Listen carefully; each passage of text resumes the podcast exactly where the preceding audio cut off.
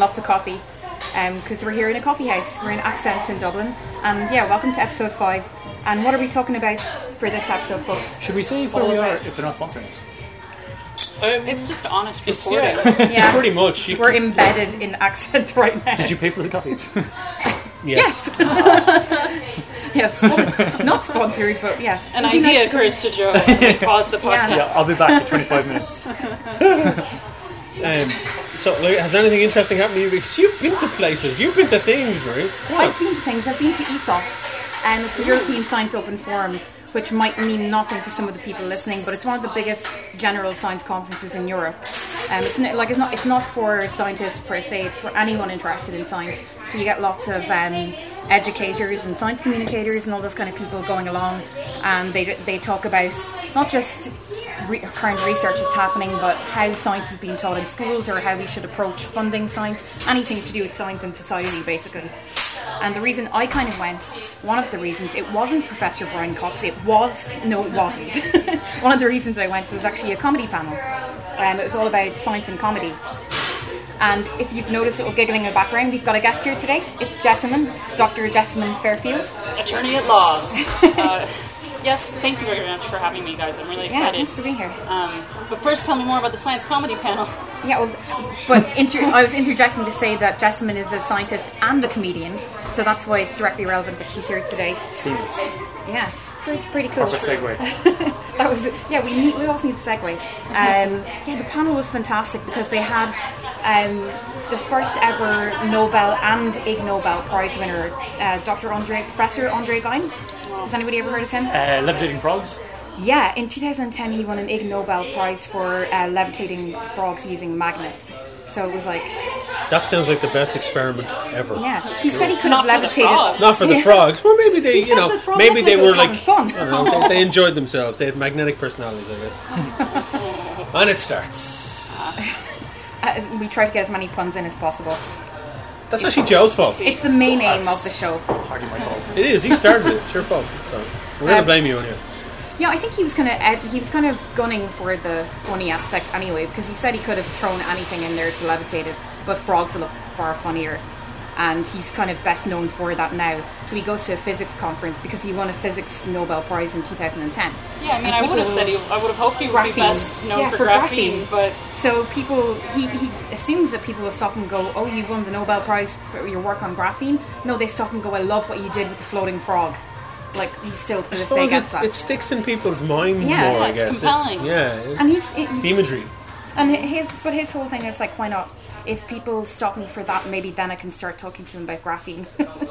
so you get a bit of science in there too. And of course, there's like proper science behind the levitating frog. I don't know what exactly, but you know, maybe we can make a big enough one for people. He actually still he got a letter from a cult in the UK or America asking if he knew how to build a big enough pad to levitate um, all of the people in this cult. Was there a reason for their levitation? I think it just they wanted it to look impressive, so yeah, I mean, so he, he still gets those kind of nut job. I could imagine getting that letter from someone planning their child's birthday party as well. I mean, like, look, I'd really like to levitate all the children. They'd really enjoy it. I think Don't wanna would make book a bouncing photo. castle. It's hard to get everyone to jump in unison for a photo, so this would be easier. Do people self-identify as cults when they're writing letters? Maybe how- not I when they're writing letters. Oh, did think- you say you got a letter? No, you got an, an email. You got you got he got an contacted. actual like letter in the post. So it's an letter- actual yeah, yeah. handwritten letter. That alone tells you they're mad in this. Maybe day. that's- they, maybe that's when you they were were trying to put They're- they were trying to do calculations for how much equipment they'd need to float to get everybody to levitate a certain amount of inches off the ground. It was quite specific, like they were dead serious about it. And they were like some unified church of blah blah. They didn't say the cult of whatever. All right, but he, on the he- letterhead. he, he labelled them a cult. I think It was, the, it was the Unified Church of Levitation of large objects. It could have been. Can you have a good cult? Socks. Can you have a what? A good cult, like a, a cult mean, for a cult- I A think science I'm. cult? I think I'm in a good cult because I do improv. Improv is a cult. yeah, imp- improvised comedy is a bunch of like really happy, excited people supporting each other, and it's super addictive. And I would say it's a cult that fixes your life forever, as Okay. other cults promise to do but fail on. Uh, but it is a little bit culty, But what's the and we joke about it a lot. Which maybe means it's not a cult. I don't know. But what's the definition of a cult? What Uh, defines a cult? robes Kool Kool Aid. Cool. Well, no, that's the Jonestown massacre. But like, the, Yeah, like, but oh, Still like, an what okay thing. defines an actual cult? Like, if it's, is it something that like you know is teaching a certain way of living and promises ascension, or is it like, like I- I- anything Are could you be? asking for a scientific definition of a cult? Well, cult? not so much that, but like if, if we're kind of trying to define like what actually is a cult, is is there a particular definition of a cult that you can say? Well, tr- Trekkies are a cult, or Yeah. Star Trek, you know, Star Well, Wars that's fans popular are a cult. culture. It's Um, popular culture fandom. appropriating the I word cult though, because that's a cult good question. usually. What's the difference between a cult and a bunch of geeks? Yeah, A Like- cult is a system of religious veneration and devotion directed towards a particular figure or object. Yeah, religion then. That sounds like Religious ordinary. veneration, you know. Reli- religious veneration, but it could be an object. So this cup of coffee could be the cult, the cult of Java or something you could have, which I guarantee it probably exists. Probably. Um, but like yeah, so it must be the cult of levitation or hovering of some sort. There's also the like the kind of uh, general term we use, which uh, is a person or thing that is popular or fashionable among a particular group or section of society. But I feel that's like Yeah, the like less. if something uh, has a cult following. yeah, yeah. Okay, well that's. So can we rule out that we're not in a cult then? I want to know more about improv though. I want to talk more about improv. perfect. because yeah, improv. Like I actually first started doing improv here in Dublin um, while I was working as a postdoc at Trinity, and uh, I had heard about like improv for scientists type initiatives both in the U.S. and here, and like oh you know it teaches great you know presentation skills and how to be spontaneous and like how to you know think on the fly and be quick in responses to things, uh, which is in some ways the opposite of the mindset that academia trains you for of like revise and think critically and other people will try to compete with you for how much they can think critically and poke holes in your ideas. And uh, i started doing improv as like a you know well i'm gonna learn some stuff from this and I'll, i'm sure i'll never do performances or shows because that would be crazy right? Um, and now three years later i am in a cult uh, no i'm in an improv group and i uh, called not the eyes who are amazing if they're listening um, and I'm very involved in like the Dublin improv scene and doing like a lot of shows and stuff. There's a big annual festival. Like You've done your it's own show. You've done like a one one woman show. Yes, that's true. Although my one woman show was about two thirds like stand up and pre scripted like musical comedy, um, much of which was centered around science, and then some improvised bits where I would like get suggestions from the audience and then like do impromptu songs about those. Um, which was really fun, like, and I got into stand up through improv, and then a little bit after that happened, I heard about Bright Club, which is this initiative to combine research and stand up comedy that came out of the UK. Was sort of first developed, I think, six or seven years ago at UCL by Steve Cross. Uh, and I quickly found out that no one was doing Bright Clubs in Ireland. And I emailed Steve and was like, Can I please do it? Can I be the one that does it? And he was like, Yeah, sure, it's fine. Why are you making such a big deal about it? Um, and now I, I'm trying to get other people to join my cult. Uh, by training Aren't them to do researchers science comedy. terrified though to stand up and be give? Do they prepare a lot for it, or is there any improv involved, I or do they not like read themselves because it's nothing like presenting scientific results, right? Yeah, it is very different because, you know, if you think about like presenting your research normally, you're generally like trying to to tell a story but also to kind of make an argument. Like here's what I think I've discovered, here's why I think it's important, here are all the reasons that I have for that. Um, and when you get up to do comedy, it's a bit different and it's more subjective in that you're kind of saying, "Hey, here's what I think is funny. Like I hope that you laugh. Please laugh. Yeah, see that's the thing. Um, you don't have to worry about that at a conference. Yeah. Well It's actually you prefer the opposite. when they Yeah, don't- you prefer when the they don't. don't laugh. yeah, you're like, here's my conclusions, and the room erupts into laughter. Um, but like for Bright Club, we do training with people beforehand, um, and the training is actually very like improv centric. Uh, Joe knows he's done the training, I did, yeah. and, and it's like it's a lot of just stuff to get you comfortable on stage, stuff to get you like thinking about how you tell stories and how you have your own sense of humor, as everyone does. I Give an example of what, what you did. give you an example. Yeah. Uh, we did. Well, it was improv, so it, it's it's hard to explain. uh, also, it was a long time ago. I remember thinking at the time that like it was fun and it was a lot more fun than I expected it would be. But I was also thinking, how how would you get good at this? Because I feel like if it's improv, it's kind of different every time. It is, Um, and in some ways, you're just like with improv itself, you're just practicing how to come up with ideas like quickly and on the fly, and especially uh, how to stop your inner critic.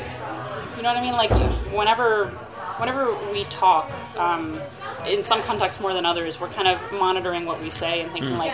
Was that a clever thing to say? Oh, I should talk about this now. Oh shit, I should have said that. Like we're monitoring and kind of in some, in a lot of times, like shutting ourselves down. Um, and that has useful purposes in normal conversation. Like sometimes it's not appropriate to talk about some things in some contexts, or you know something, but it's a secret, so you're gonna try to not say it because that would be bad for some reason.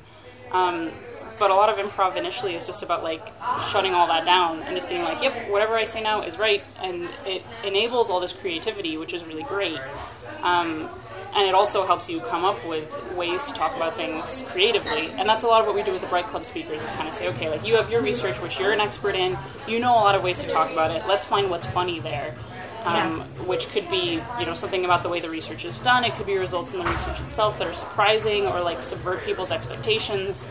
It doesn't have to be making fun of your research topic although some people interpret it that way Yeah, because that's kind of like the Ig Nobels. Um, it's not that the research is ridiculous, but it's finding something funny in it that Yeah. often the scientists never even thought was funny to begin with. So Yeah. this guy, the guy who started it back in '91, Marc Abrahams, so he's from Harvard, and he thought, um, screw it, there's a lot of fun in science and a lot of humor. So it's been running for yeah, years now, and every year ten people get awarded this Ig Nobel Prize for the funniest or strangest or most bizarre research. Um, one of one of my favorites that I read about was um, it was about the amount of time it takes for uh, mammals to pee. The, the scientists actually found out that all mammals um, wee on average for 21 seconds, no matter what size the mammal is. I think that's kind of cool. So if you decide to go for a wee beside an elephant and a mouse, you all av- on average be weeing together. Not that you would, but if you wanted to, for 21 seconds. That's so interesting because Yeah. it kind of makes sense, right? If you think about the size of bladders, like a larger bladder could exert a larger like fluid flow pressure. That's so cool, I know, and that is. but it's that- about we, so it's funny. Yeah, well, as you were saying, like funny takes on research can be a lot more memorable than being like, here is the most interesting thing in this field. It's like, no, levitating frog, u- universal urination time. Yeah. That's really Universal urination time. UUT. It, it actually, wow, yeah, there, there's a that's now a name for it. I can't remember, but it's something like that. Yeah, the whatever the yeah universal urination time. it's good to know though. For but you would think that would help with queues in nightclubs. Then why does it take longer for women if it's on average 21 seconds? Why are they in there for longer than men? Because nightclubs are terrible. Yeah, And also, women go in in packs. they're not just weeing; they're chatting as They well. They generally go in three at a time into a cubicle. Cubicles that's, aren't well, that's that's the for- urban yeah. legend. Anyway. Not that I And being know. at a urinal doesn't really you can't really chat. It's kind of Oh no, you don't talk. You don't talk at all. Standing in the mail, you're running. No, no, no. Unless Yeah, you're there with the a object friend. is to get in and You get just out. keep eyes forward, get it done, wash your hands, and leave.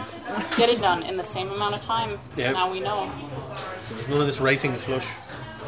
Everyone does that. Every man does that. Races the flush. Don't look at me with that blank stare, Joe. Says like I don't know what you're talking about. My experience of male toilets might be completely. no, like even at home when you flush the toilet and race the flush. Wait, to, to leave. To pee. We're getting way off topic here. Why here. would you flush before you finish This peeing? is intriguing too. But this is the thing. See if you flush can it and then you pee. No, and it's so then- you're, you're peeing, and before you finish peeing, you flush, and then race the flush. So before the flush finishes, you have to finish peeing. I've never done that, but also that's probably because I can't multitask. So I guarantee you there's a lot of guys Wait, do that. What, what was I doing? Oh no, absolutely, yeah, no. I- A lot of people do things that I'm incapable of doing. Figuring out to flush and pee at the same time. Yeah, I'll try that, but probably won't end well with my shoes with me. I see scientists also help men pee properly too. There was uh, research done um, to design urinals with like targets on them, so Yeah. that men will aim at the target. The fake and fly. it's like it's gamified. It's like fun to pee. So you know, men are competitive. So they'll pee. They all want to win by peeing at the center of the That's target. where the And racing then the we- flush comes from. Okay. Everyone being competitive, in the, even in the So Wayne's loo. discovered a game too. Okay. I didn't discover it. I know uh, everyone. I'm guarantee you, there's people out there that do it. Finally, we're making peeing fun. Yeah. I mean, what's really competitive is How do if- you make peeing fun for women? Like the Shewee is kind of fun. I've never used one, but it looks like a fun thing to What? use. You've never heard of a Shewee? no. It's for festivals, so it gets women peeing like men. There's no mess. You don't dribble down your leg. Is it Yeah. a gadget somebody's It's a gadget little that plastic, basically yeah. allows you to not pee on yourself, but to pee standing up. Yeah, which it's is a- useful for a lot of things, actually. It's a stand. It's a. It's kind of a. It's like a funnel. It's like yeah, it's a little penis substitute, a funnel that lets you wee out. Mm-hmm. I just you want to meet the people that come up with these things. Just like I don't want to meet the person here with the name Episode six. Shewee. Shewee. That sounds like a really bad version of She-Ra. Yeah, it's like She-Ra and He-Man combined. Yeah, it's like Shewee, She-He, Shewee. She-He's a completely different thing altogether. What's her? Shewee. What's her special power? Clearly, peeing standing up is obviously up there. Oh, But, feel like- the, That already exists. You know Queen Maeve of Connacht. yeah. She um, was renowned for being the farthest pisser of all women in Ireland. I really need to tell Paul Bulger that. Wow. She could, yeah, apparently. It's not really in the books of myths and legends, but Well, no, well, a- the modern ones, Well, but it's there's a there. friend of mine who's currently They making a graphic that. novel version of the Cuchulainn story, and obviously Maeve was in it. So I have to get him to put that into book three. Yeah, research it first, but a friend who was studying Irish told me that that was the case. to tell him that she he- that's able that's gonna fascinate him. Oh man, I want your friend to go to Bright Club and be in it and talk about. That is fantastic. Kissing. I, yeah, I. I like that. That's a fact that I like to bring out, out as much as possible. That's your cocktail party fact. I like it. I would have called that contraption the Queen Maeve, then I wouldn't have called it a Shewee at all. Well, see, well, Queen not a lot of people know that she, they, they didn't know that she, you know, I'm going to throw on my Queen Maeve and go into that porta potty right now and sort myself out. We need to stop whitewashing our history and myths, and you know, yeah, start stop exploring whitewashing the, the history of women pissing. Exactly. Stop yellow washing it. Oh. Ugh. Yeah, Yuckos. Okay, right. Hmm. Brought down the tone. what else did you do to yourself? but wait, what? What else did you do to yourself? Right. Sorry. Yeah, we, we could go back to something clean. Uh, no, there was loads of. Di- I actually was tweeting about all the different papers that run Ig Nobels, and I got a few tweets from people going, uh, "Would you mind keeping the ESOF timeline cleaner?" And I'm like, but I'm just live tweeting a panel where Cleaner? scientists cleaner. Whoever wants to clean up a Twitter. What the heck? Like, were you- what, what, what did they mean by cleaning up? There was a paper on uh, blow up dolls and how they can transfer STDs. Oh, so, So they if- were afraid that your tweets They- they containing thought- information that they didn't want associated with it ESOF. was, yeah, no, it wasn't an ESOF official or person that did this. Just some scientists that were following, or people that were following the timeline, were like, we don't want to know about scientists sharing blow-up dolls and then discovering that they caught STDs off each That's other. They don't wanna exactly know what you about want to find out science. about. I'm like, that's why you would go into science and look at stuff like that. They clearly were the wrong type of scientists following your feed. And also, Yeah. it's a Twitter feed. Give it two seconds and it'll refresh, and your But tweets it's would like, have gone I'm from pretty here sure kids to weren't here. following that anyway. Well, and as well, those scientists doing that blow up doll research, they are saving lives. They're saving Saving lives. lives. They're modern day heroes Yes. to the blow up doll. Well, that's enthusiast that's essential community. information, though. Yeah. There's people out there would like Yeah. to know that. I mean, I personally they got wouldn't funded think as that well, people so, would ever know. share a blow-up doll, and if you did, I thought you'd rinse it off first. But anyway, that's so gross. I can't I said that. Well, I so mean, disgusting. there's a lot of stuff that's known about hygiene that, like, statistically and like through data-driven studies that people still don't do, like in hos- hospitals. I know. So including washing down their blow-up dolls. Exactly. Those doctors. yeah, I need ten blow-up dolls, stat. Clean ones, by God.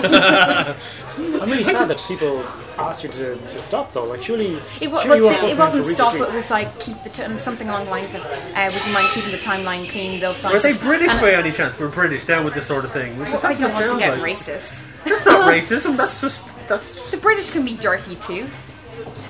But you weren't forcing them to read your tweets. Like surely they could have just Yeah. not read your Yeah. tweets. And Yeah, that's the whole thing about the internet. You cannot read something. You can The just. thing is, move like, I never really use like I actually will put in an asterisk and stuff. I don't really swear on Twitter ever.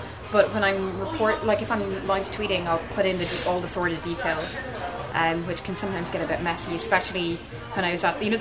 Uh, did anybody go to the science communication conference last year? The one Jonathan McRae ran. Oh yeah. Uh, there was a there was a science journalist and science communicator at it. I can't remember her name now; it disappeared from my head. But she was complaining about.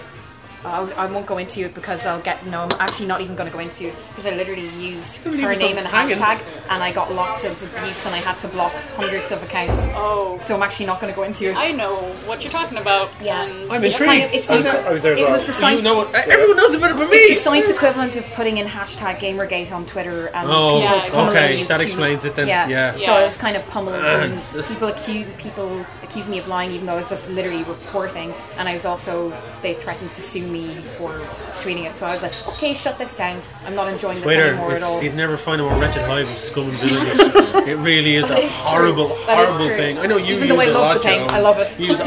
I use it sparingly, but I just, I just find it to be filled with bile more often Yeah. than not. But it's where I, it's actually where I get a lot of my science communication news from. Like the hashtag SciComm is actually fantastic. It's where it's how I it's how I start following you, Jessamyn, for example. So I think it's actually there's you know there's a dark side of Twitter. and roundabouts. Definitely the dark Yeah, yeah. side of Twitter. I think a lot of why I, because I was on Twitter before I moved to Dublin, um, but then it seemed like when I came here, every science communication person that I met would be like, "Are you on Twitter? I'm on Twitter. Are, are you on Twitter?" And yeah, like there's a lot of great communities on Twitter for various Oh, yeah. things, and it's a great way to like connect with people that are, you know are interested in stuff like science communication that, that you're super into. Hmm. But yeah, there's definitely like a dark and horrible component to it, and Twitter is terrible with like harassment. Like Yeah. you can block people, but then you know there's a lot that the, the fake accounts pop up again and again if they're determined to target you. Um, thankfully, I haven't really been targeted. That died off after two days. They got bored and went away because I said nothing. I didn't reply to any of it.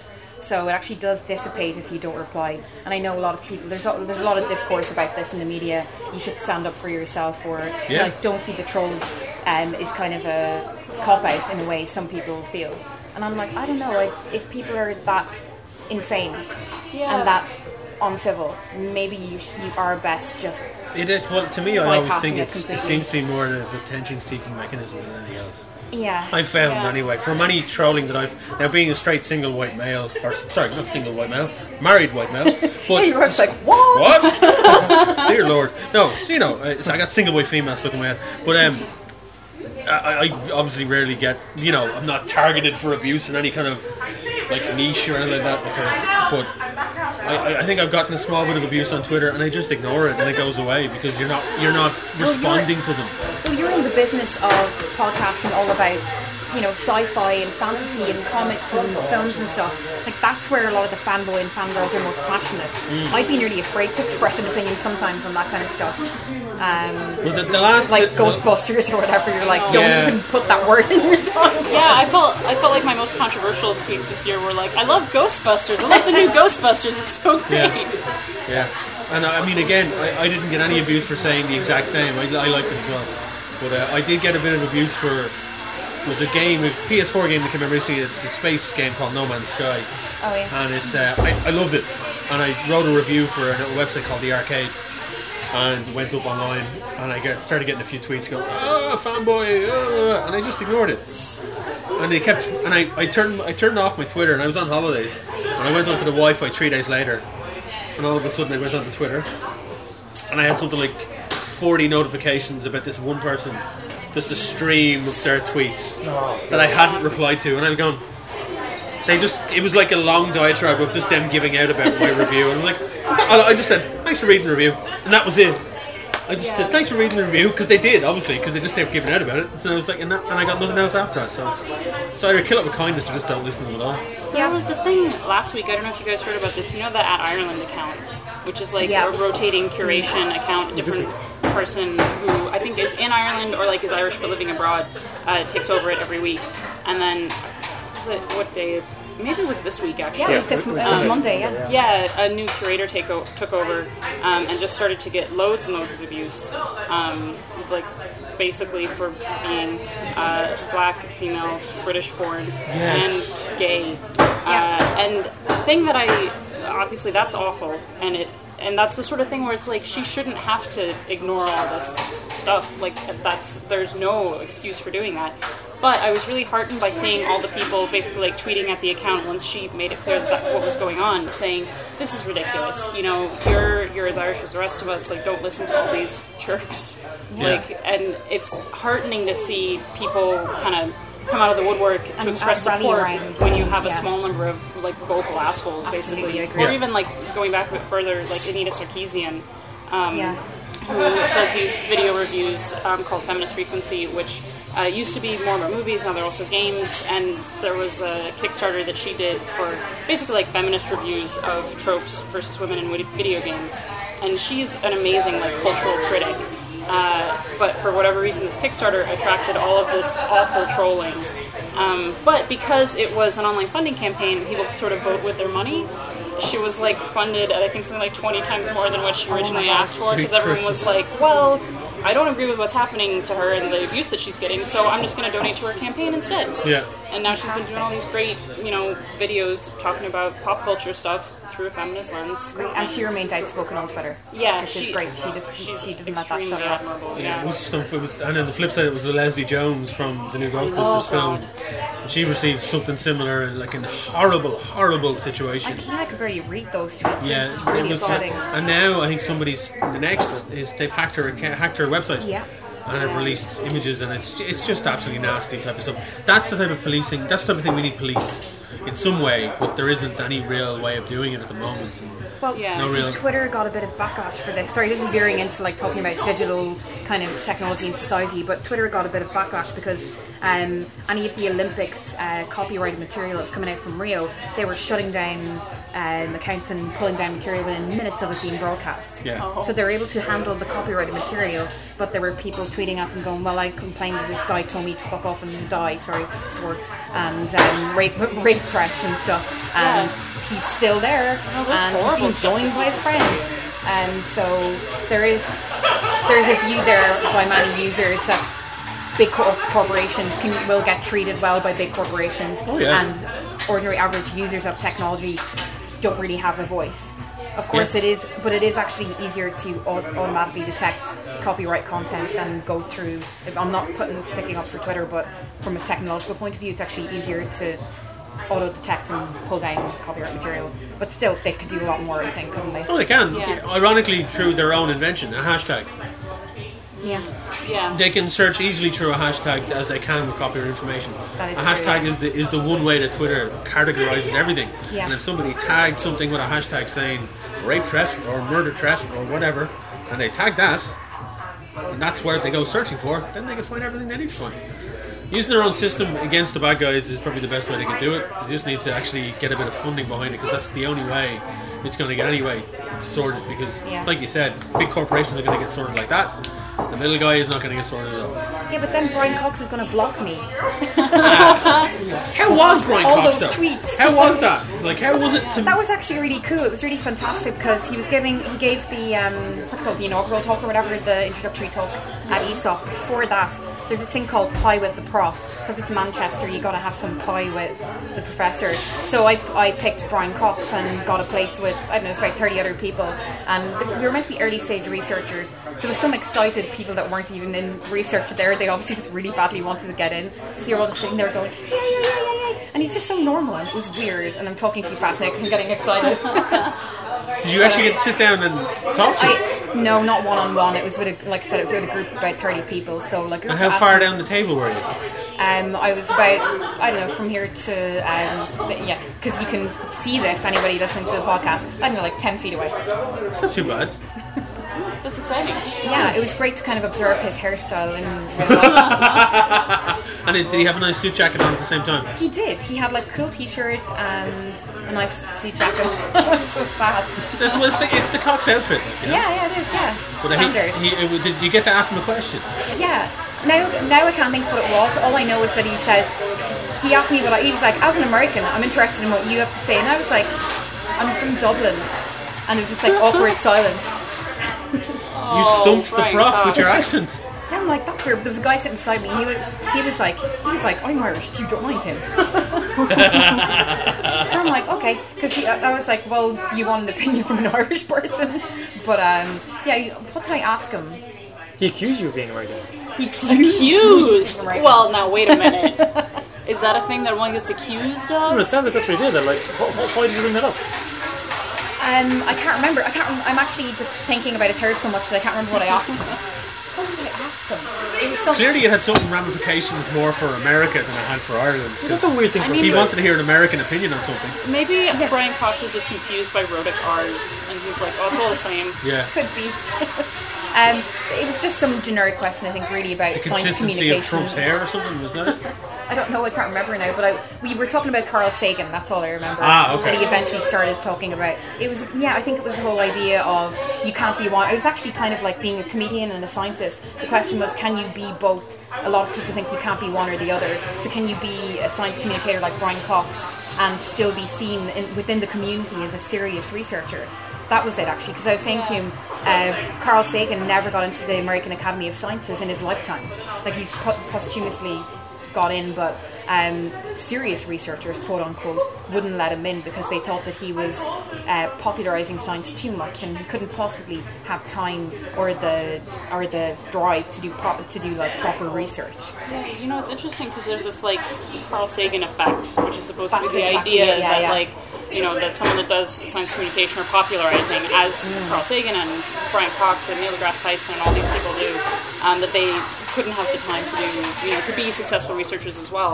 Even though there's scientific research that shows that people that do science communication generally have sort of more papers, like they tend to have higher publication metrics, possibly because they spend their time thinking about how to communicate ideas, and so maybe writing is mm, easier yeah. for them for whatever reason. There's data showing that the opposite is actually true, and yet I think that there is sometimes this stigma against people doing science communication, and it's interesting too the words that you're using about like you know a serious academic or like serious scientist, um, because that's I think sometimes an issue with people going to like to do Bright Club or other stuff like that is like, oh, but I, I want to be taken seriously.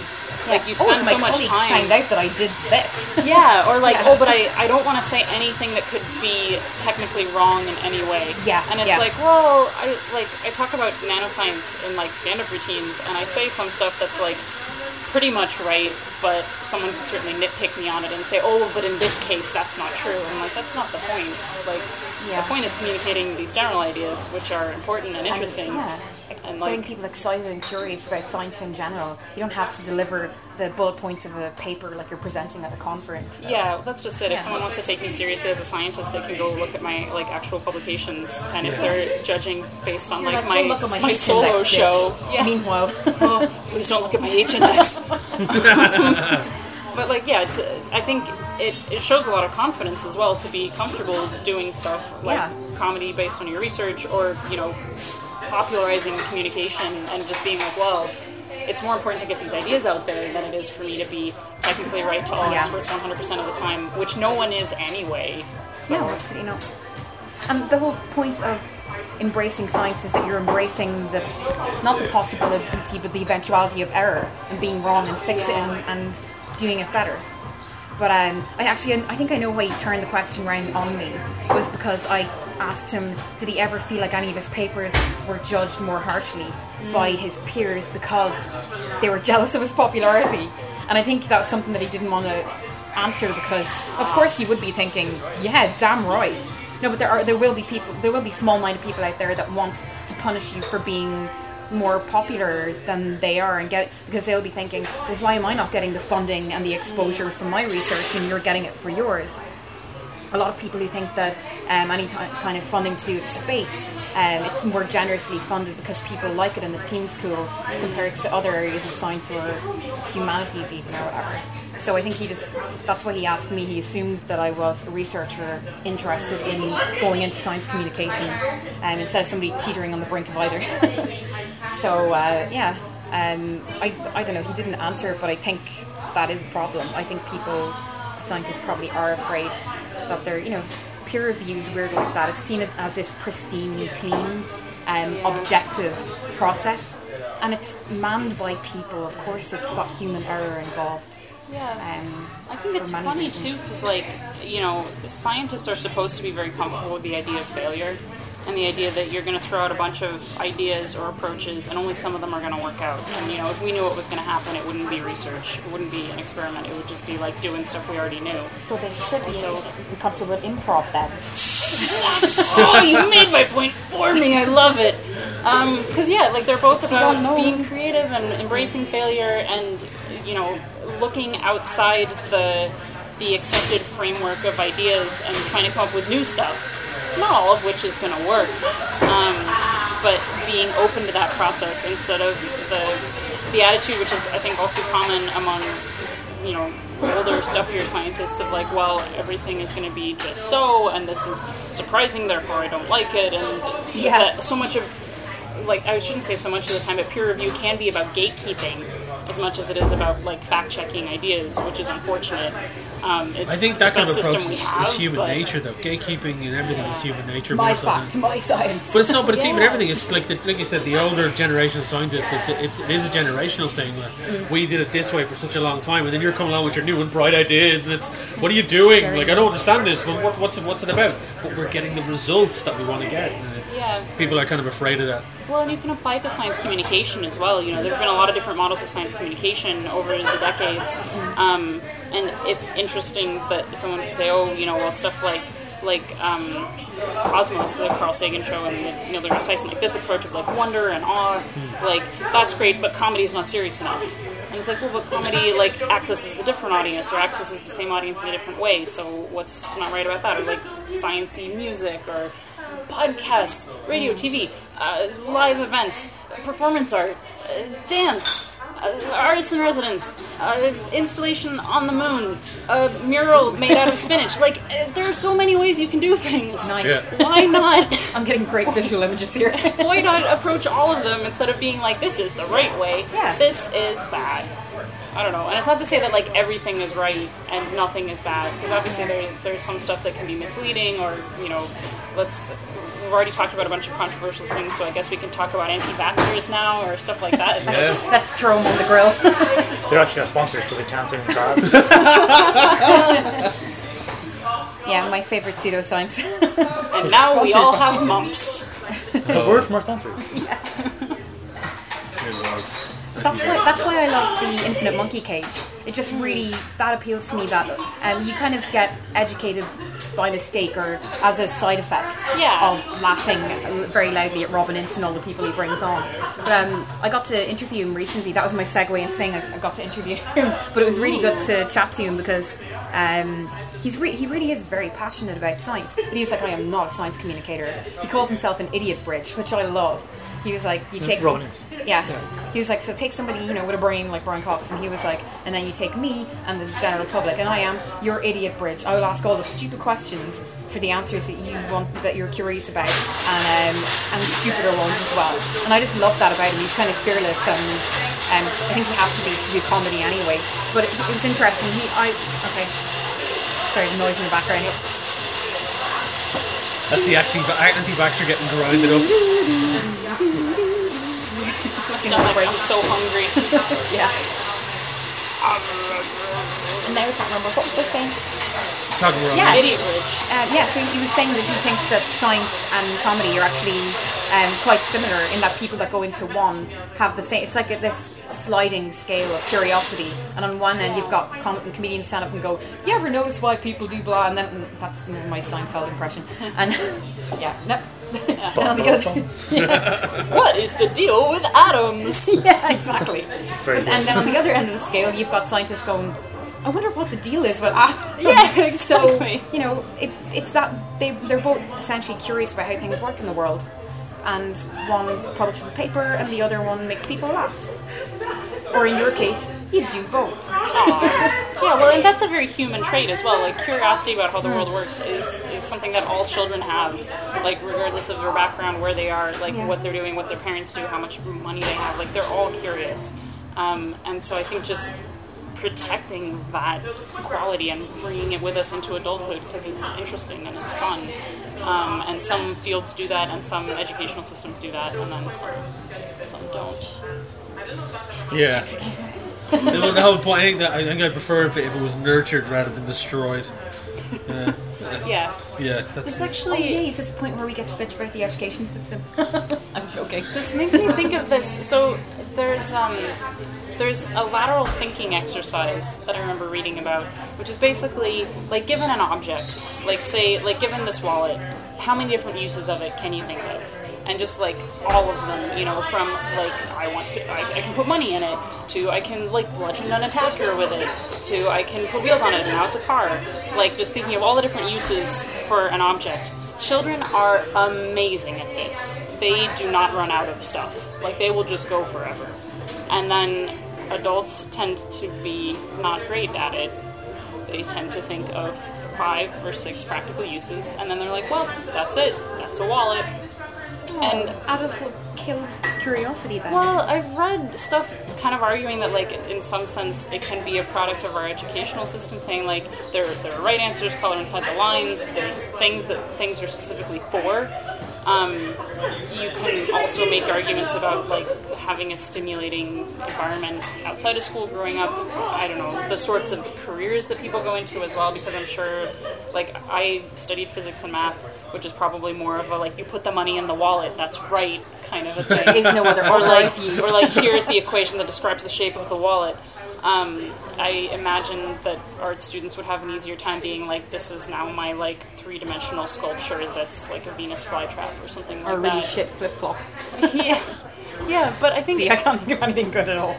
well, It's a Wonder Woman wallet, so surely that gets extra points. It would more than likely it's the, it's the wallet of truth. So if you twack it and attack it with it, they tell the truth all the time. Yeah. I mean, I could I could probably keep going because I've got the arty side of it. I don't have the, the physics and the math side of it. What what would you do with the wallet, Wayne? If five seconds do something with cool, I different? generally I would open it open it out and see how much space I have in it and see what I can fit into it and see how I could actually change the shape of it to something else so it's practical but also fun at the same time. So you know, I'd bring it So to the premiere of the new Wonder Woman movie, which is going to be good, right? it is. It looks and then amazing. hope you get snapped by the paparazzi with your wallet. It's your Wonder Woman wallet. Yeah. Yeah, and red carpet. Yeah, my, my wife has got multiple Wonder Woman accessories, you know, that she uses outdoors. Uh, I bring that up just because we're 40 minutes in, we haven't mentioned a single movie, so usually like 30% of the podcast is talking about movies. Okay, well we talked about Ghostbusters. Oh, we did. Briefly, we oh, talked Sorry, about. Joe. See, you know what the gas thing is? Joe is We the actually- scientist as well, and he's the one who wants to talk about pop culture. Where usually that's Yeah. my job. Yeah, but I have to talk about science all the time, so Yeah, we didn't get a suppose. Jurassic Park reference in because we always, we always do get that. to Jurassic Park reference. Yeah. I actually can cram one in. I interviewed a guy who worked on the special effects of Jurassic Park, so I specifically asked him about it so I could reference it. Did you do the the Foley, Foley sounds? The, the sounds in Jurassic Park? No, there. he did the visual effects. Well, they're He- also well, pretty he oversaw them. He didn't do So it wasn't Phil Tippett, the, the dinosaur supervisor, the man who had one job and he screwed it up. You see, this Hence guy, the film.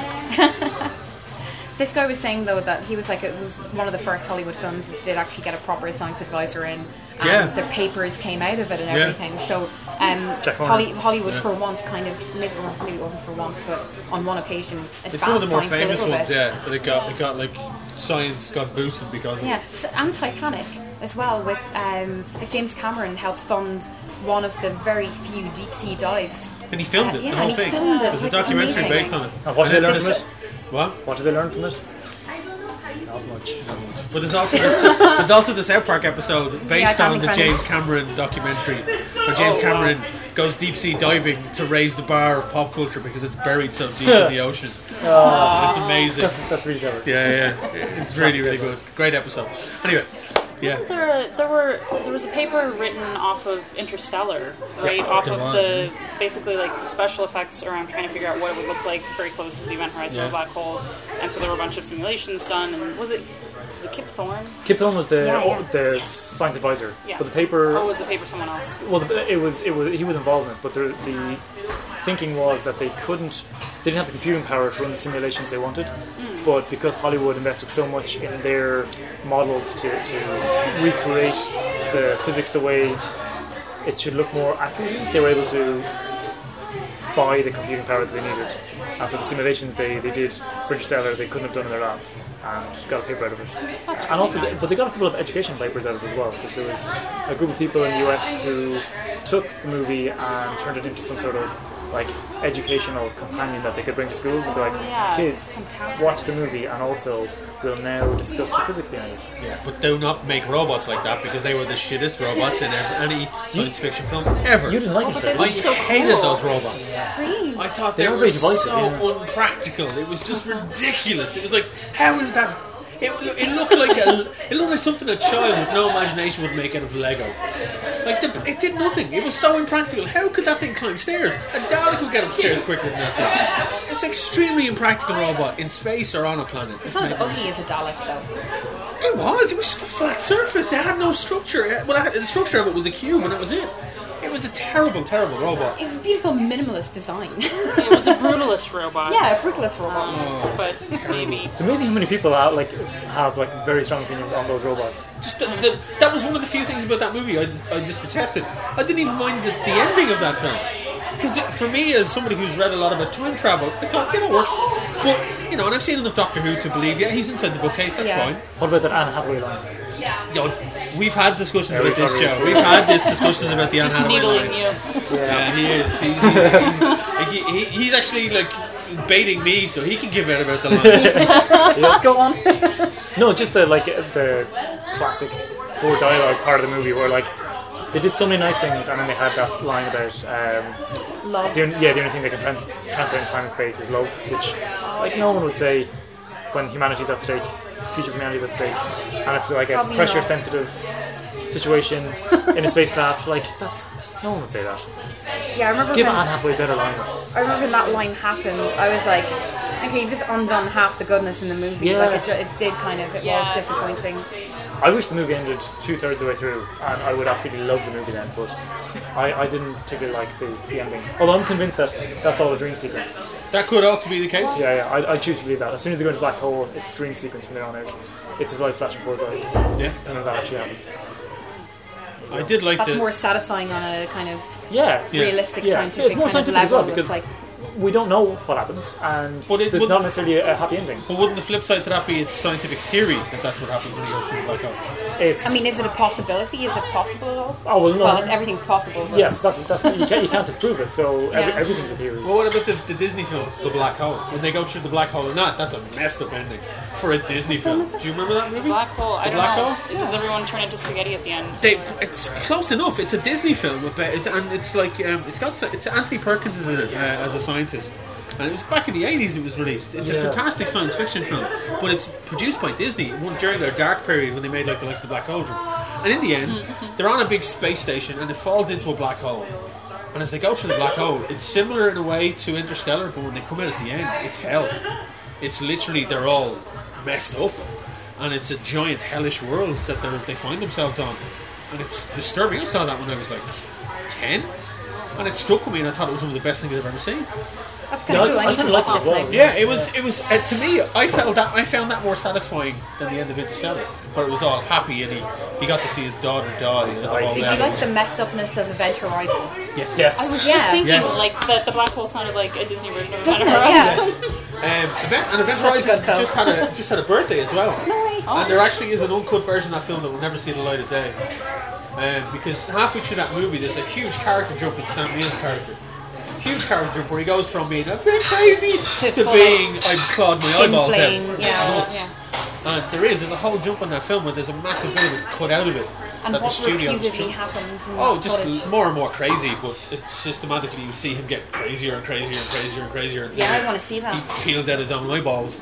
Um, but yeah, I, I actually really enjoyed that movie, Horizon. Yeah, but I d- don't want that to happen to me if I ever happen to go through a black hole. Peeling out your own eyeballs. Do you reckon Sam Neill's more proud of Jurassic Park or Event Horizon? I think he's happy with both the paychecks he got, but I think he's more happy with the paycheck he got from Jurassic Park because he came back and made a third one. Yeah. That is true. I bet I bet he would prefer to have made Event Horizon 2 rather than Jurassic Park 3. I don't know, Jurassic Park 3 is a good film. Yes, yeah, it's not terrible. What, what can you do for Event Horizon 2 that will involve him being in any way? Event Horizon Not 2, Electric Park. Boogaloo. Generally, that's how you make any sequel better. Just put Electric Boogaloo on the end of it. Event Horizon 2 in space. In Yeah, space. In space. I love that they did that. The first film actually wasn't in space. It was completely in their minds. Yeah. I Actually, hate when that's just a plot uh, twist. Oh yeah. Such a lazy plot twist. What? Everything was in their mind. Like the third act. It was a dream sequence. yeah, exactly, Joe. they don't tell you though, so There are episodes of Star Trek that annoy me like that, or the episodes of Star Trek that where it basically everything gets reset at the end, and they go back to the beginning. yeah. How convenient. You always have that time traveling character that can Yeah. fix everything. One of the best episodes of Star Trek Voyager did that. It was actually cited as one of the best episodes, except the payoff doesn't happen, and they just basically press press a reset button and it goes back. It basically the episode is taken happens over eleven years of hell. It's just all hell, eleven years, and it goes all the way back to the start of the episode. And you're like, that didn't happen. But the whole if you if you stop the episode before that happens, it's one of the most harrowing hours of TV, and it's one of the best Star Trek episodes ever. And you're kind of going, yeah, I'm into this kind of. This is brilliant. That what? That everyone's okay? I hear. That's that's not on. Uh, no, I don't want that. cheating. And in the next generation, whenever that happened, it was always Wesley Crusher's fault. Little fucker. It was always his fault. I do think though one of the best episodes of Next Generation is the one that opens with the Enterprise exploding. Yeah. Because that's a like time loop episode, and everything is fixed by the end. But just they're like, let's cut to the chase here. And that Yeah. episode was Wesley's fault as well. I think he was dicking around in one of the Jefferies tubes and he messed up something. And it ended up blowing up the ship. But the, be- Everything. the best thing that ever happens when they got him off the ship. Did they? Did, oh, no, he eventually went off to Starfleet Academy. Well, and then he got kicked out of Starfleet Academy. Yeah. And then he became a time traveling Yeah. asshole. in this show? Wesley Crusher. I don't remember that at all. I, yeah, I He did come back either. though. At the end of it though, he was by Nemesis, by the film Nemesis. He was back in Starfleet Academy Yeah. because he be, he was a lieutenant at that point. Yeah. But he, they cut his scenes out of the film. yeah, which is terrible. Because they were like, oh, come back. It's like a big reunion. Yeah. Oh, sorry, there was no time for you. That was actually the director's fault. Stuart Baird. He'd never ever, ever watched one episode of Star Trek, and he was contractually obliged by Paramount to make a movie, and they gave him Star Trek Nemesis, and he destroyed the franchise. Is Yeah. Nemesis that bad? Um, I actually rewatched it a couple of days ago, and it's not as bad as I remember, but it's the worst of the Star Trek Next Generation movies. Is that the Tom Hardy one? Yes, where he plays Sir Yeah, Jean-Luc Picard. like that. See, see, the thing is, if if if you watch it and you watch it now, I've watched it. I, I've watched it a few times, and I re, I rewatched it there, actually flying back from my holidays on the airplane, and I enjoyed it. Surprisingly enough, I was surprised how much I enjoyed parts of it. But I, I very luckily got to interview uh, Gates McFadden two year, two not last year at Dublin Comic Con. She was lovely, and we got to talking about Nemesis. And this, this, she said the feeling on the set at the time was, "We're done." This guy who's directing it just hasn't got a clue. He was having fights with all the cast. He didn't want to hear any of their opinions on the characters. He didn't care. He just wanted to make the film, collect his paycheck, and leave. That's all he wanted to do. Apparently, there is a, a longer version of the film, and there's deleted scenes and everything. And Wesley Crusher's scenes are there, and, okay. and there's other scenes between Picard and feel kind of bad for him. Yeah. He always seems kind of. There's this residual sadness about Wil Wheaton. Like I feel like he hasn't got over that. I think he's. Mid, I think he's Doing okay. He's doing okay. Yeah, now. he's doing, I mean, he's he wrote okay. a whole book about it. Yeah. Um, and then now he's doing a bunch more like acting and writing and. I mean, he sold out and went on the Big Bang Theory anyway. So I mean, to me, he's dead anyway. Jessamyn, what's your opinion on the Big Bang Theory actually? Because we were talking about I, how li- I like the, it's the funny, exhale of air there says it all, right, doesn't it? Yeah. She was actually on it, so you know, it's tri- tricky sensitive topic. So, I remember when I was first told about the Big Bang Theory. Uh, someone was like, "Oh, there's a show that you should watch. It's amazing. It's about physicists." And I was like, "Oh, really?" They're like, "Yeah." And their dumb blonde neighbor. I was like, "Why did you think that I would?" And I watched it for a few seasons. Because I was sort of all scientists on TV, like, I want to get behind this. And I did sort of warm up to it for a while. It's called Stockholm syndrome. Yeah, I mean uh, the thing. I mean, many things became clear to me, in my opinion, on the course of watching it. One is that it is not a show that's about the joyful humor in science. It's a show that's about making fun of scientists, um, and so much of the, so many of the jokes in that show are just like. Scientists or geeks are like this, isn't that dumb? And that makes me sad because I am in that subgroup and I don't think it's dumb. I remember the episode where like uh, I think Penny got really into World of Warcraft, just like killed me in my heart. I'm like this, you guys hate like geeks so much, Yeah. but then also like there's so much like sexism, racism, homophobia. Like there, there's so much like rape culture. Like that show is awful, like consistently awful. By the time I stopped watching it, I couldn't, I just couldn't do it anymore. It made me very sad because, like, in theory, a show about scientists and their normal lives, and it's a comedy. I was like, I want to like this. But on the But- surface, that description, you're like, good, fine, but yeah, like you said, the it's the, it, woven into the fabric of it. There's so much sexism and It's uh, a every mean kind of show. Like it is, a it bit of is a mean, mean. show. It's just nasty to. Have you ever heard it without the laugh track? There's videos of it without the laugh track, Oh my god. and it just sounds.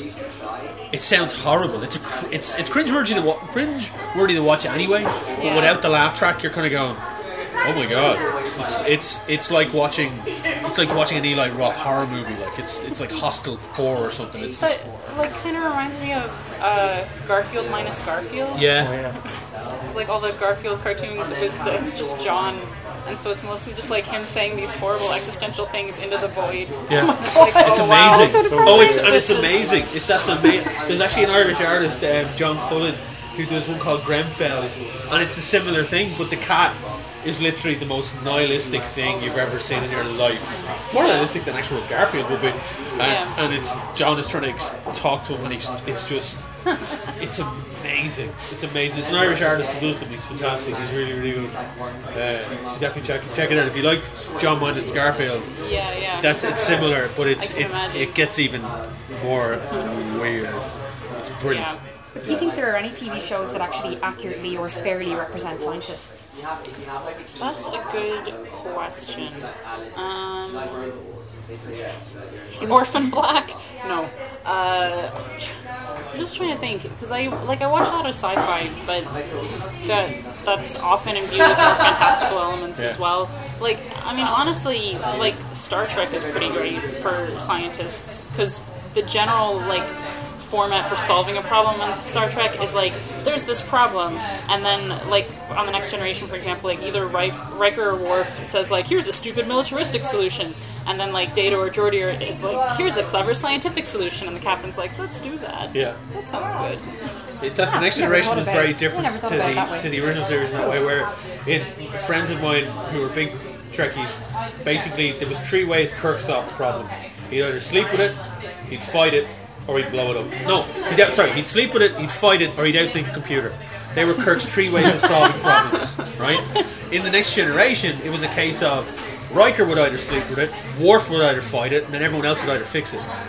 And that's Yeah. generally how it worked. Or Picard would talk his way out of it. Diplomacy was Picard's thing, Yeah. you know? Yeah, So, well, like I, I have a friend, um, a- like one of my best friends from childhood, who basically has told me she is an engineer because of Geordi La Forge. yeah.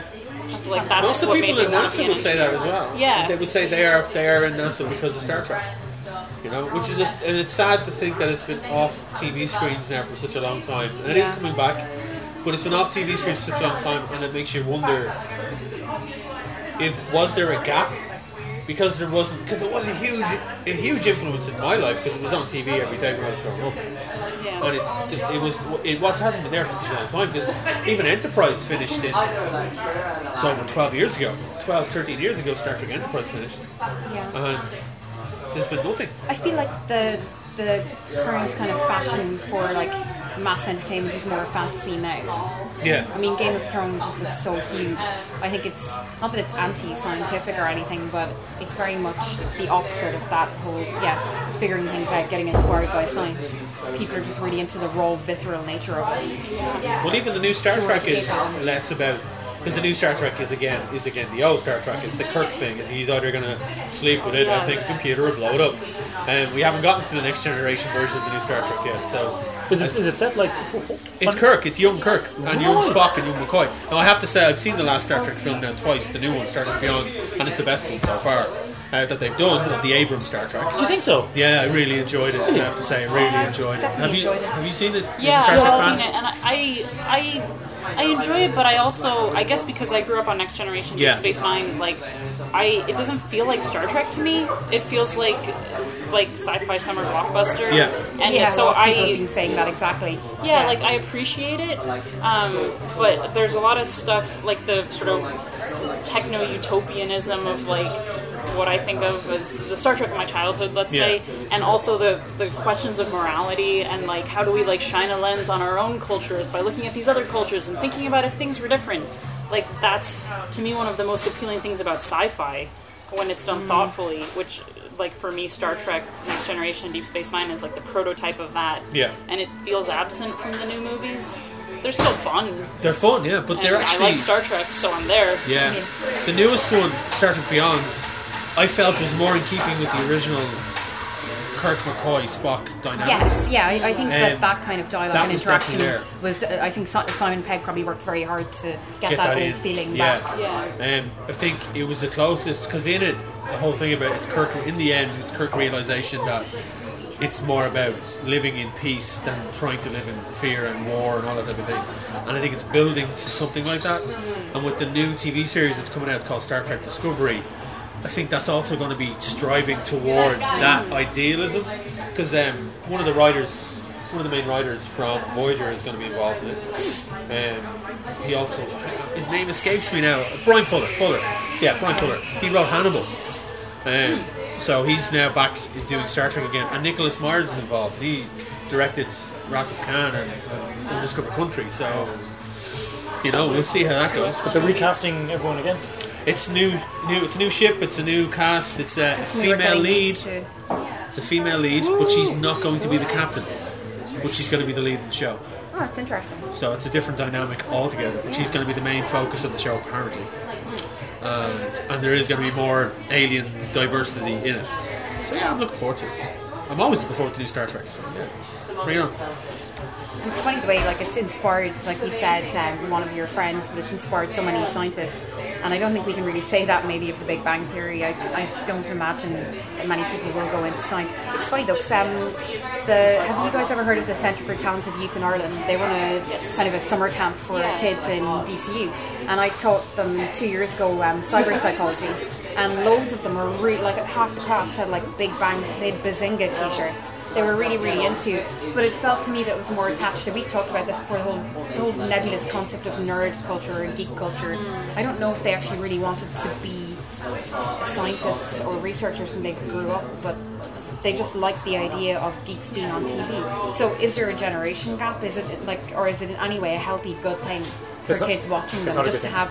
I got yeah. chatted up a couple of times years ago when I came out first, and these not that I got chatted up a few times. Only a ever. few Yeah, times. in, in my life, there were three times. Th- those They- It was all thanks to the Big Bang Theory. They so were- I really like the show. they were mistaken. All three of them misread the moment. Uh, no, They all thought you were Jim Parsons. when it was cleared up, they had no interest. no, but on, on three occasions around the time when I came out, uh, girls that I was talking to found out what I did and said, "Oh, I could be your penny." That's so soul crushing me. Yeah, they- yeah. Horrible. and Just, There's just nothing good about that. That says more about how they see themselves than how they see you, really. Absolutely, it's how they see themselves. Yeah. Maybe yeah. they meant Oh, sorry, they were you were. feeling sorry for yourself? no, no, I was, Maybe what they meant was that they felt that they were more sensible than you. Uh, um, you know, they thought that they could ground your Yeah. craziness. I didn't. I didn't think too much into it. I just thought that oh, I can't believe you're using like a show that was made by the same people that made Two and a Half Men Two and a half Yeah. men. Yeah. as, as a cultural reference. It's maybe sad. Yeah, for sure. I'm just, I'm just sad that a girl thought that that was, Three girls. or three girls thought Not all at once, Penny no? No, no. No, was that's an okay. aspirational kind of a thing. One thing too, another thing I don't like about the Big Bang Theory, um, because like there's the three scientists, right, and there's one engineer, uh, Howard, who's also the only like non-PhD. Like, you know, I was talking about my friend. Uh, That's going to interrupt actually, isn't it? I got it. there we go. Yeah, it did interrupt it. I got it. Classic dad. Sorry. Yeah. I got it. Shut up, Dad. I'm going to put it on um, Airplane. We can splice it together. We can. We can I do. got, I got it. We can do a mock call with your dad. Queen's Code. Well, just because like I was talking about how you know Star Trek inspired my friend to be an engineer.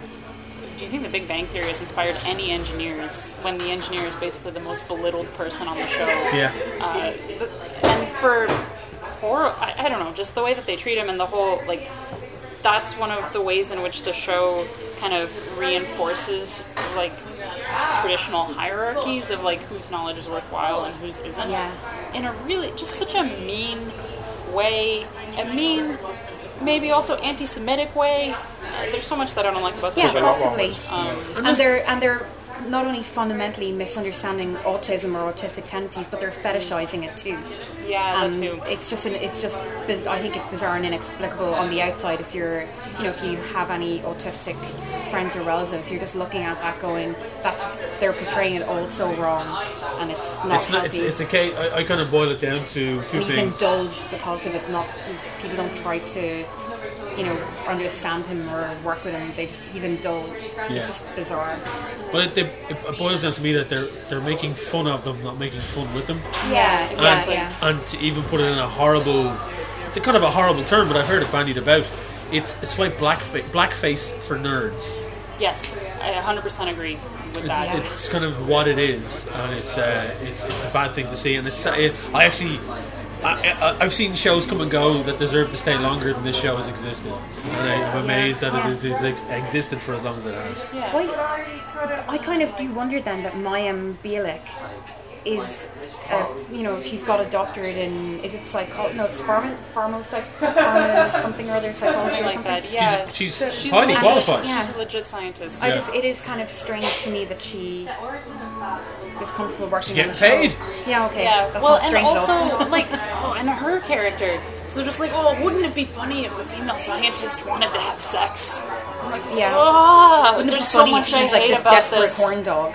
Ooh. It's just so Is she? The Didn't character, I, I, yeah. I, I've seen They just have her constantly chasing this asexual car like Yeah. Sheldon and he's like so he's totally asexual and she's totally she's this horn dog constantly trying to chase after him and essentially like beat him over the head with whatever club and drag him back to her cave. It's just over and over again is every just, episode. It is is totally just making fun of them. Like Yeah. even um, in the approach the show has taken to gaming, like if you compare that to like the Guild, the Felicia Day web Yeah. series, which I absolutely loved. I've been like to watch it. oh, never so got around to it. Okay, I have to Um, this weekend. Like that's a show that you know it pokes fun at the foibles of like MMO players and like online gamers. It goes into a lot of like detail about like the culture. There's definitely like stereotypes and tropes in it, but it does so so affectionately, and there's Yeah. so much like heart in the show. And you feel like it's showing stuff that's kind of funny and weird about that whole culture, but in a really loving way. And so I loved that show. Basically, all online gamers I know who have seen it are like, "Oh yeah, that's such a like nice, enjoyable show to watch." And it still is a comedy about uh, subculture. Yeah. And it does poke fun at it, but just in such a better spirit than the Big Bang Theory's treatment of gaming or science or engineering or because it's not like science and scientists are not up for um, being laughed at or having Yeah. the piss taken out of them. That's Exactly. healthy. But the to very do nature that. of what you do with the Bright Club is the whole point of it. Exactly. Yeah. Yeah. that's the thing. I think that's a, like comedy is a really valuable tool for understanding so much in our culture and so much about you know who we are as people and how our society is organized.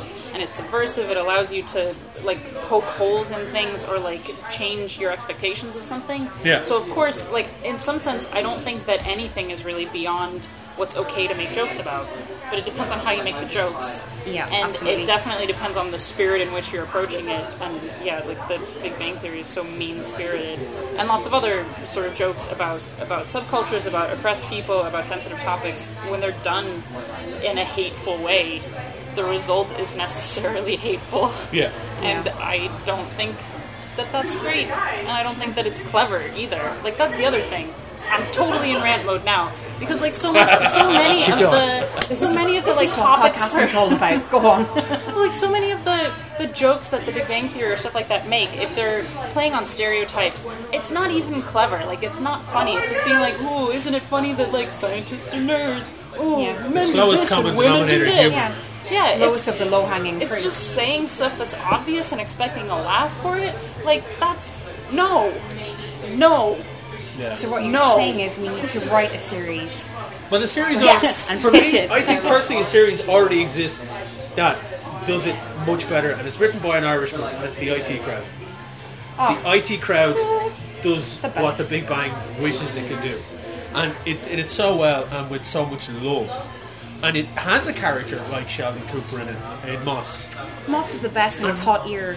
But, His, like, hot, his Yeah, little- but Moss is still he's the socially awkward character and clearly has he's you know he has issues, but he's still but it's done in, it, done it's in done in such a way. Yeah, it's not done in a way that you're laughing at him. You're you are laughing with Moss.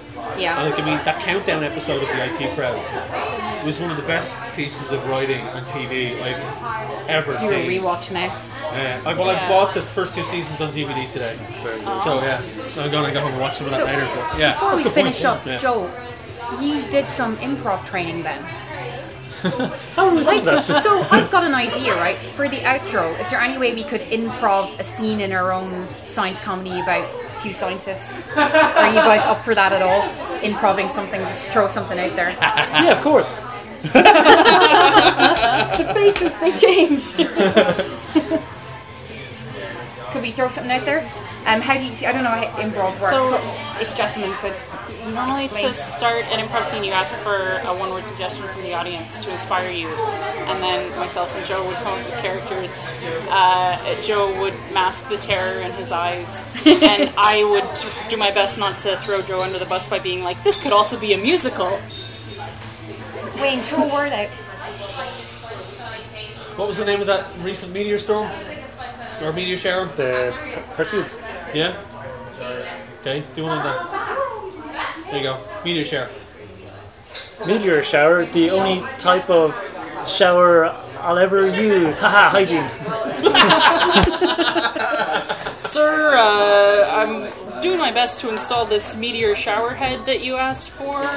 Um, I just uh, I wanted to flag a couple issues with you uh, before I before I go home for the day. I don't think you should use the shower yet, sir, because the the meteors are clogging it. That's okay, that's how I like it. I, I like when my showers come in hot. Uh, Sir, even though I am a plumber replacing a shower head, this is not a, that kind of a situation, sir. Are you sure? Because things are already burning up. I, oh, I'm, I'm gonna have to call my union supervisor after this just to uh, tell him that nothing untoward has happened. But sir, I'm very serious about the safety of the shower.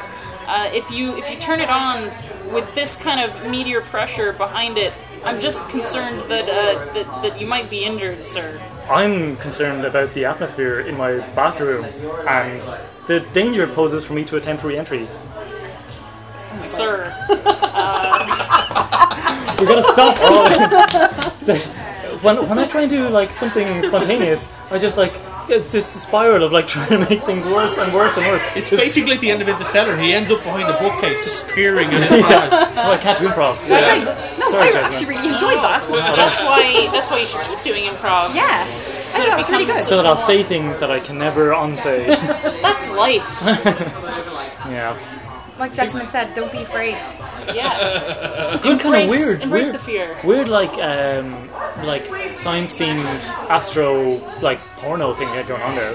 Yeah, yeah, like, you came in to fix the shower, You have a and Joe was problem? worried about I did, re-entry. I, did Oh my like, God. I did like the usual role reversal. Usually it's the Yeah. woman waiting for the plumber to arrive, but Yeah. the woman in this case was the one fixing the shower. Yeah. Yeah. So that was good role reversal. And she was the voice of reason, whereas Yeah. like I, I was trying to like turn it into something more. Uh, I like the way you were going to refer, report it to your union manager.